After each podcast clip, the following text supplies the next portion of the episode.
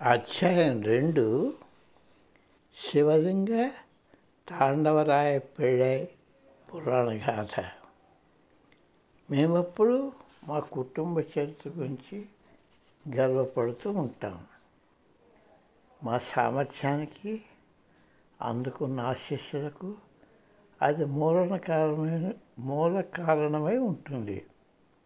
అది పదహారవ శతాబ్దంలో దక్షిణ భారతదేశంలోని ప్రాచీన రాజ్యం శివగంగ వరకు వెళుతుంది. అదే పేరుతో జిల్లాగా నేటి తమిళనాడు రాష్ట్రంలో అది ఇంకా వ్యవహరింపబడుతుంది. బహుశా అది ఇంకా ముందు నుండి ఉండవచ్చును కానీ మేము ఆ మూలాలను తాండవరాయ పెళ్ళే వరకు కనుగొనగలిగాము. ఆయన తమిళనాడు చరిత్రలో ప్రముఖంగా తెలిసిన వ్యక్తి. ఆయన గొప్ప శివభక్తుడు రాజనీతిజ్ఞుడు కళాపోషకుడు. తన రాజుకు దేశానికి తన ధైర్య సాహసాలతో నమ్మకంతో సేవ చేసిన ధీరుడు. అంత వ్యక్తిత్వం ఉన్న ఆయన వినయం ప్రేమ అపారం నేను సాధించిన ఘనకార్యాలు వారితో పోలిస్తే చాలా చాలా అల్పమైన ఊహించలేని అనువంశిక లక్షణాలు పనితీరు వలన ఊహించలేని అనువంశిక లక్షణాల పనితీరు వలన లేక దైవం అనుగ్రహం సంక్రమించుకున్న లక్షణాల వలన నేను జరపగలిగాను. శివగంగ శివలింగ రాజ్యంలోని మల్లయూర్ ఈనాటి అలరకొట్టులో తాండవరాయపల్లి పదిహేడు వందల సంవత్సరం ప్రాంతాన కాతవరాయపల్లికి జన్మించారు. కాతవరాయపల్లికు ఇంకా ముగ్గురు కుమారులు. రామకృష్ణన్ విశ్వనాథన్ సూర్యనారాయణ జన్మించారు. ఆయన రాజప్రసాదంలో పద్దులు వ్రాసేవారు. ఆ నలుగురు అన్నదమ్ముల్లో తాండవరాయన్ ఉపత్రమైన తెలివితేటలు పట్టుదల ఉత్సాహంతో ఏ పని అయినా చేసేవారు. ఆయన గొప్ప శివభక్తుడు కూడాను.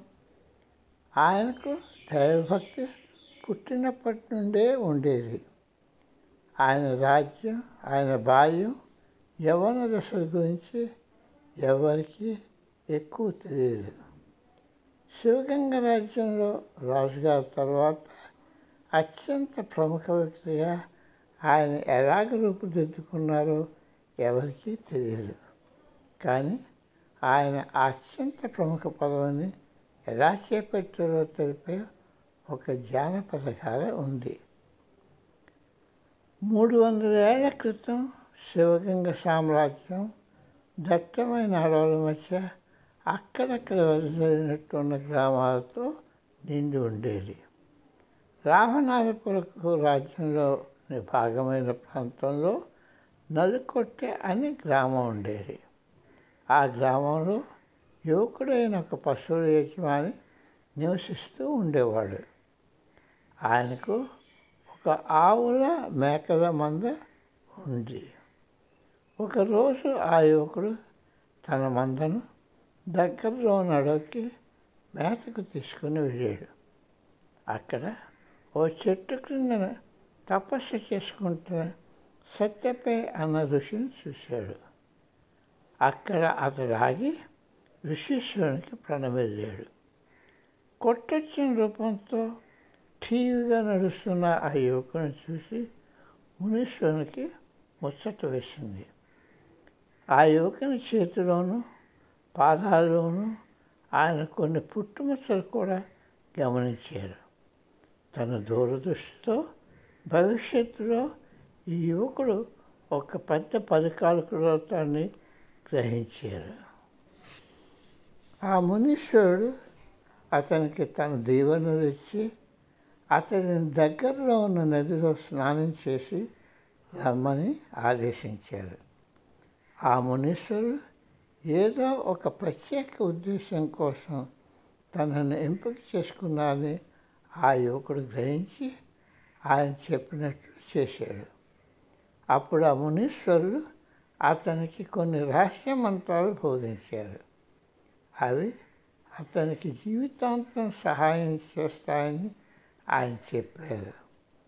అప్పుడు ఆయన ఆ యువకుడిని తనతో పాటు రామనాథపురం రాజు గారైన మత్తు విజయ రఘునాథ్ సత్యపతి గారి రాజ్యసభకు తీసుకుని వెళ్ళి ఆయన కుమార్తె అఖిలాండేశ్వరి సత్యాన్ని ఆ యువకునికి ఇచ్చి వివాహం చేయమని అతనిని కోరారు. మారు మాట పడకుండా రాజుగారు ఆ మునీశ్వరుని ఆదేశాలను పాటించారు. వివాహకాండ అయిపోయిన తర్వాత ఆచార ప్రకారం తన కుమార్తెను ఆ యువకునితో అతడి గ్రామం నలుకొట్టెకు సాగనింపారు. ఆ యువదంపతులను ఆశీర్వదించి మునీశ్వరు తన దారిని ఆయన వెళ్ళిపోయారు. రాజభోగాలతో పెరిగిన ఆ యువరాణి ఆ పశువుల యజమాని గుడిసిని చూసి అదిరిపోయింది. తన కృత్య జీవితంలో ఇమ్మడలేక ఆమె తన తండ్రి ప్రసాదానికి వెళ్ళిపోయి తన భర్తతో జీవించలేనని తెలిసి చెప్పివేసింది. ఆ రోజుల్లో అలాంటి మాట స్థిర నుండి రావడం చాలా పెద్ద తప్పు. తన తనయురాలి నిర్ణయంతో రాజుగారు చాలా విచారపడినా ఆమెను తన భర్త వద్దకు వెళ్ళిపోమని బలవంతం చేయకూడదని నిర్ణయించుకున్నారు. చాలా నెలలు రాజుగారు తన కూతురు జీవితం గురించి బాధపడినా ఆయనకేమీ పరిష్కార మార్గం కనిపించలేదు. రాజుగారి కొడులో ఉన్న ఒక తెలివైన యువకుడు దీనికి ఏదో పరిష్కార మార్గం చూపాలని తలచాడు. ఆ తెలివైన యువకుడు ఎవరో కాదు. అతడే తాండవరాయన్. అతడు తన ధనంతోనే బంగారు చెప్పుల చేత చేయించి ఎక్కడికి తను వెళ్ళినా అది తనపై పెట్టుకొని వెళ్ళేవాడు. అది చూసి జనం అంతా ఎగతాళి చేసేవారు. కానీ అది ఆయన పట్టించుకునేవాడు కాదు. ఈ వార్త ఆఖరికి రాజుగారికి చేరింది. అతన్ని రాజుగారు పిలిపించారు. యువకుడు రాజుగారికి ప్రణమిల్లాడు. నువ్వేమి చేయడానికి ప్రయత్నిస్తున్నావని? రాజుగారు ఆయన్ని ప్రశ్నించారు ఆ చెప్పులు బంగారంతో చేయబడటంతో అది చాలా ఖరీదైనవని కాళ్ళకు వేసుకుంటే పాడైపోతాయని అందుచేత వాటిని తలపై పెట్టుకుంటున్నానని తాండవరాయన్ జవాబు చెప్పాడు. అతని జవాబుకు రాజుగారు సంతోషపడి చలోక్తిగా బంగారంతో చేసిన తోలుతో చేసిన చెప్పులు కాళ్ళ కోసమని వా అవి వాటిని అక్కడే వేసుకోవాలని సమాధానం ఇచ్చారు. రాజుగారు ఇచ్చిన అవకాశం దొరకపుచ్చుకొని తాండవరాయన్ ఇలా చెప్పాడు. మహారాజా వివాహమైన తరువాత రాజకుమారైన సామాన్య గ్రామీణ యువతైన స్త్రీ తన భర్తతో ఉండాలి. ఇలా చెప్తున్నందుకు నన్ను క్షమించండి.